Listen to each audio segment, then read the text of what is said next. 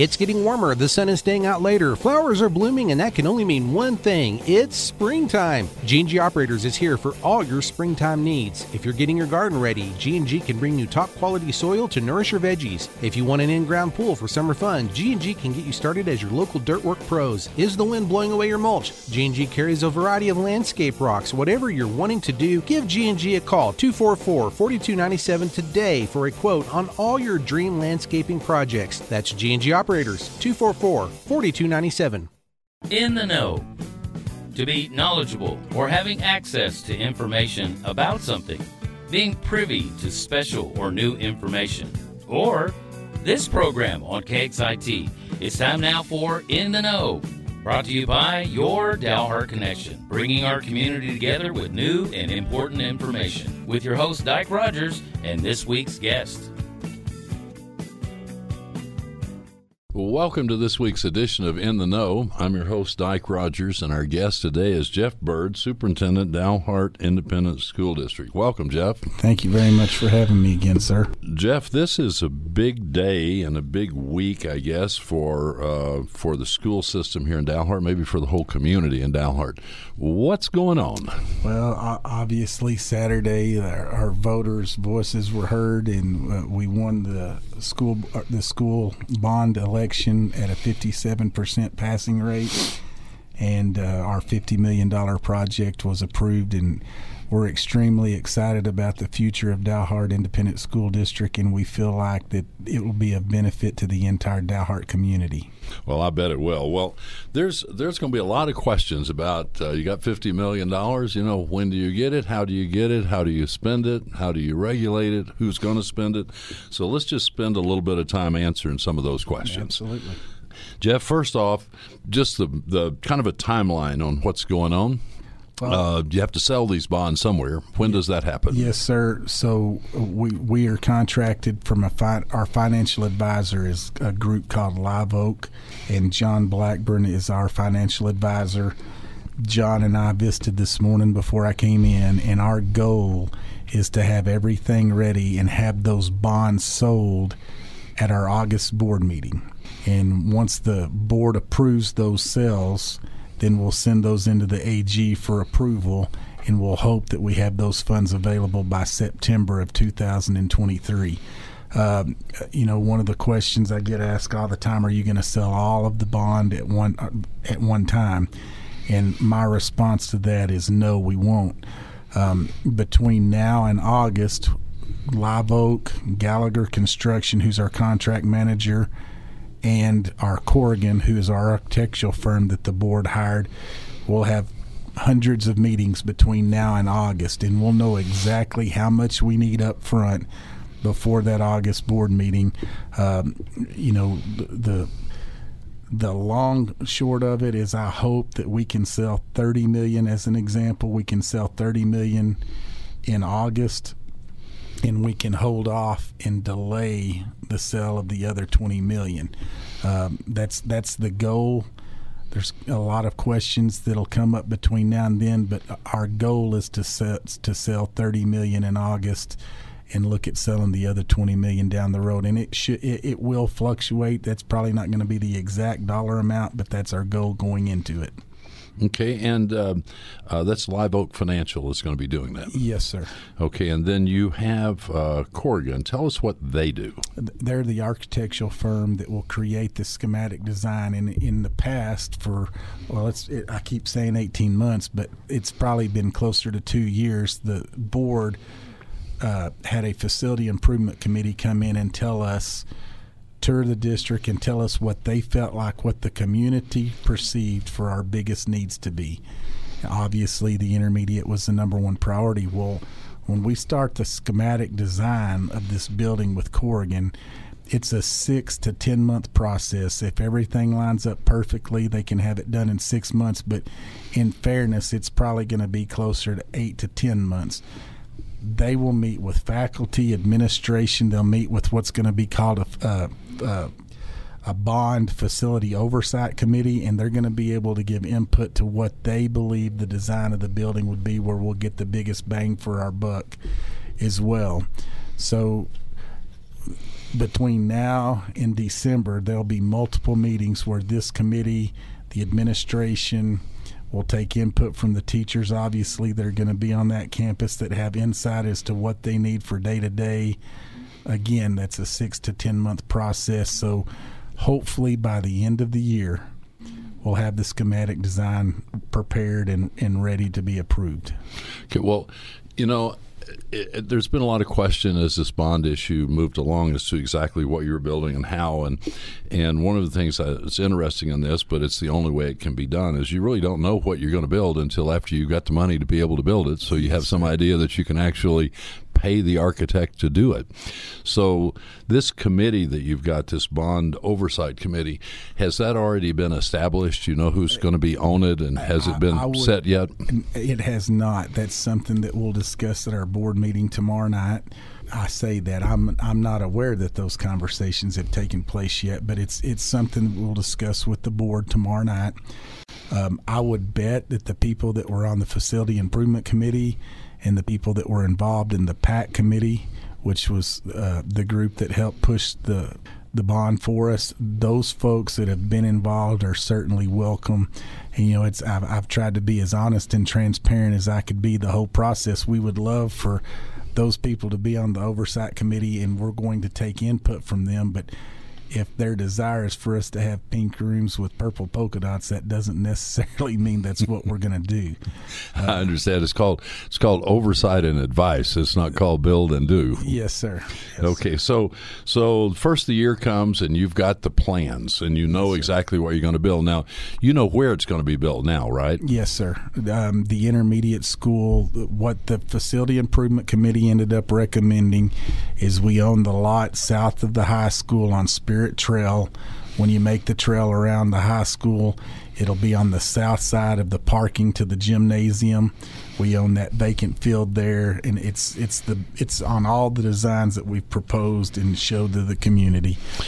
Okay, and eventually, you know, 10, 15 years, sometime or other, when the elementary school needs to be replaced, it would be built there also. And so when you build this, you're doing it to accommodate that yes, sir. all in one facility at some time. We believe that the, the acreage that we have there would accommodate both buildings. And again, what we've asked of the architectural firm is is all of the common areas, your gymnasiums, your cafeteria, if there's an auditorium or if it's a cafetorium, uh, your music room, the hallways, the amount of restrooms, that it be designed not just for the intermediate school today, but um, as we progress, and it'll be a long time after I'm retired, but when when the elementary is in the same condition 15 years from now that the intermediate school is currently in, that those common areas will already be built, and we can build wings uh, administrative offices, um, etc., in classrooms off of the intermediate school where we'll have one centrally located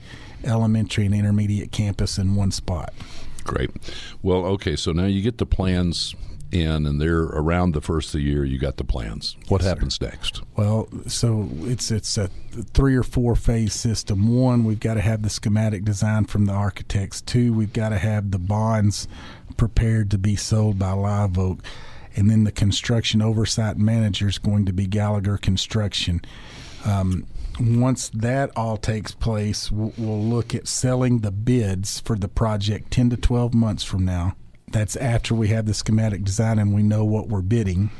When those are sold, in a perfect world, if everything is smooth and we don't have any hiccups, we're going to look at breaking ground in May of 2024. So I'm, I'm just talking about dirt work at that point. And then that would give us for May of 24. And again, if if we don't have any problems with the materials that we've ordered, if supply and demand and shipping are all in alignment and the stars align perfectly and we don't have the bad weather that would cause a delay in construction, if we start in May of 24, our goal would be to move in the new facility before school starts in August of 2025, but that's a pretty lofty goal, and everything's got to fall in place for us for that to occur. Well, everything always works the way it's supposed to, doesn't it? Not in construction, or my experience hasn't been that. Okay, Gallagher is going to handle this as a as a construction management company and oversight. Has Gallagher done anything else in this area? Uh, they have. I, I, I, this is my first experience with Corrigan's architectural firm, but I've been very impressed so far with them. Uh, previous to my uh, taking the job as the superintendent here in Dalhart, I was the superintendent in Vernon, and I used Live Oak Financial for the finances, and we contracted with Gallagher as our oversight. Um, we built a we had a forty million dollar bond. We built a four grade campus for the elementary, and then we also uh, built a, a state of the art media center, which is a glorified library. It looks more like a college library with technology. Uh, that was a $40 million project that we passed in November of 2021. They did a fantastic job. A little bit closer to home here, they've uh, done some renovations and built an ag facility in Stratford. They've done a, a great deal of, of, campus and classroom renovations in Gruver. And recently, they are building a K 12 uh, $80 million facility in Ackerly, Texas at Sands Independent School District just south of Lamesa. Did you know G&G is a family-owned and operated business? Dean and Gay are very excited to say that all of their children and their spouses play a role in the day-to-day work at G&G Operators. Their son, Chase Graham, is a current operations manager in Dalhart. Along with his wife, Rebecca Graham, she does any of the daily tasks that may arise. Chase Graham is also beginning to take over many of the daily responsibilities of the business. The oldest daughter, Chancey Graham Carrot, and her husband, Josh Carrot, own a trucking company that helps with the daily deliveries of a variety of products, along with assisting with the shop. The youngest daughter, Chanessa Graham Slamma, along with her husband, Judd Slamma, handle the day to day activities of handling feed for a large supplier here in Dalhart. G&G prides itself on being family oriented and family run, with all of the siblings, along with close family friend Curtis Thomas, holding a partnership in the business. Well, at least you're getting somebody who's experienced and knows what they're doing. Well, they, they, they again, I, I don't have a finance degree. Uh, obviously, I can balance a budget, but at the end of the day, I want experts giving us expert advice. Um, I have 100% faith in Live Oak and John Blackburn. I have 100% faith in Gallagher Construction's team. Uh, just because they're the ones helping us go out for bid does not mean that we don't have control and input. Uh, if we've had contractors that we've used previously that we believe have done a really good job, we have enough input that we can not influence or do anything unethical. That's not what I mean, but uh, people that you have a, a, work history with that you value the job that they do, we have input in. Hey, these people have done a really good job in taking care of Dalhart ISD, and we want to make sure that they have an opportunity for these bids. We also have the ability to use local contractors that make the bid as opposed to you don't always take the cheapest bid. Sometimes uh, um, if you go to a car dealership eh, with enough money to buy a Yugo, you're probably not going to drive away in a brand new Cadillac Escalade. So you have to be cognizant of sometimes the lowest bid is the lowest bid for a reason. Yeah. Well, I, I kind of have a uh, a feel for both you and the school board and this uh, committee. I was. Um, uh, deeply involved on the school board in the construction of what is now our junior high school. And I can't recount all the hours involved in meetings and going and talking with construction people and, and uh, uh, the contractors and the whole deal. So you guys have a real job ahead of you. Passing the bond, big job. Constructing this uh, new facility is going to be uh, lots of hours, and I, I, know you've got a new school board that's just been elected. Uh, uh, they've got their work cut out for them. Well, I had several people call Saturday night and, and tell me, congratulations, now you can relax. I appreciate the thought, but uh, this again, I've I've been through this process at a previous district, and uh, it's a different type of work. It's not as public as as when you're making the presentations for in in being transparent. I guess is the word I'm looking for. But the the workload for me will double, and there'll be m- many special board meetings for the board to make some uh, tough decisions. Uh, but we're, we're going to be as transparent as we can be through that tros- uh, process. We're going to be as frugal as we can be with without cutting corners. Uh, there's lots of unknowns that are out there, but I believe we have the right group to assist us in making those decisions and our board is is fully on board with being transparent and taking as much input as we can from the community to make sure that this is a successful project and something that our entire community can be proud of for many years. Yeah, I remember when I was on the school board and we were going through this process. I mean, the pay was amazing. Yes, you know. So one you mil, might tell us how, how much do your school board members get uh, paid for all this extra work? They get one free meal a month. It better be a good one. okay, so we're looking at best case scenario. You can move in in August of 25. Yes, sir. Now there are other things that this bond's also going to be used for. So, yes, like the renovation on our ball fields. When will that take place? Oh, I have a meeting at 10:30 this morning with our oversight committee with Gallagher, Corrigan, and Live Oak, and my number one priority is the elementary school. We've been transparent about that from day one. So we can't commit a great deal of funds outside the intermediate school until we know exactly what that project is going to cost. However, we were very conservative in what we believed the bids w- would be for the baseball field. So, my goal, and, and I, am not going to make a, a promise on air that I can't keep, but my goal is for the lights to be on the baseball at a minimum for us to have lights at the baseball and softball field before the next baseball and softball season. Now, I can't tell you beyond reason of a shadow of a doubt that the concession stand and restrooms will be built at the softball field or the new scoreboard would be in, or that we can get the chain link done in that time but we, we've we've made do with what we've had for so long. I bet if you ask any baseball or softball player or parent, if we could get the lights in before baseball season next year, they would be okay with us. If if the other projects on the fields aren't done before the season starts, if if we get lights in, our kids get to play more.